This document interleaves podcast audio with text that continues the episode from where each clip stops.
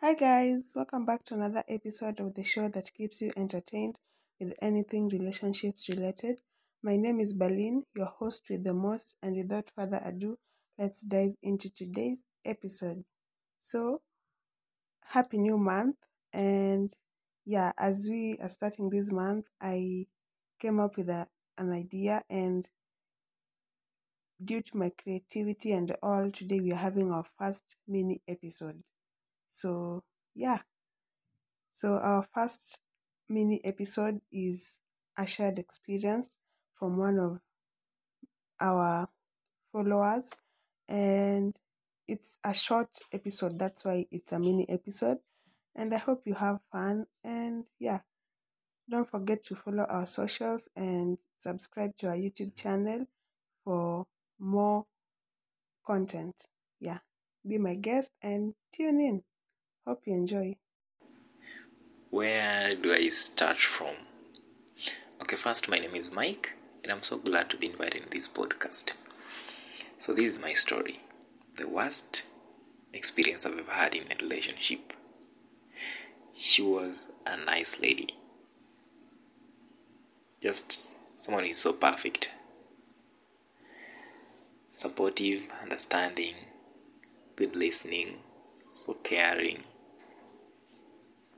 so there was this time I was going through a lot of stress and personal issues.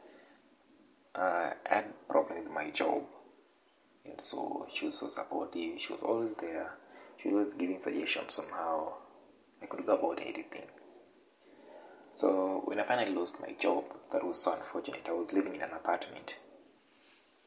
Uh, she was staying, I think, uh, opposite opposite our apartment. So she could easily come to the house and go back to her house.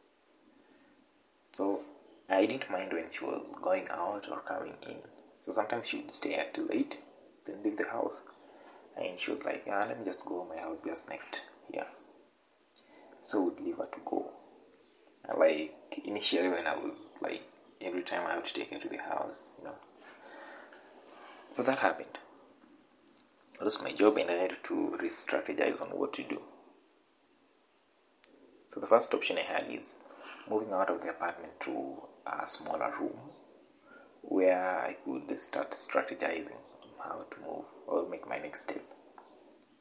So she supported the idea. I was so glad she was in for it. So the day I was vacating that house, I, I mean, not even vacating, I was moving out of that compound. She was there. Uh, she helped me pack things, and we packed them on uh, some vehicle. So after that, she had an that she had to go to the house. She could not take me to the new house where I was. Actually, she had never seen that house.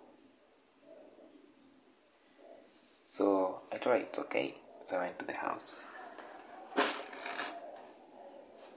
I spent the night. I didn't. I, I didn't call her that night. So the next day I tried calling. I needed something from her house. I, I left some stuff there. So when I called I was like, hey, where are you? And uh, she was like, I'm not in the house. And it's 7 in the morning. So I was like, what do you mean you're not in the house? What are you doing? So she said, I, I went back to the building. and I was like, why did you go back to the building? Well, I'm not staying there what are you doing in the house? So she told me, like, I'm sorry I didn't know how to tell you this, but I'm with your neighbor.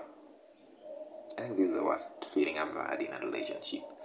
Uh, so she betrayed me with my neighbor.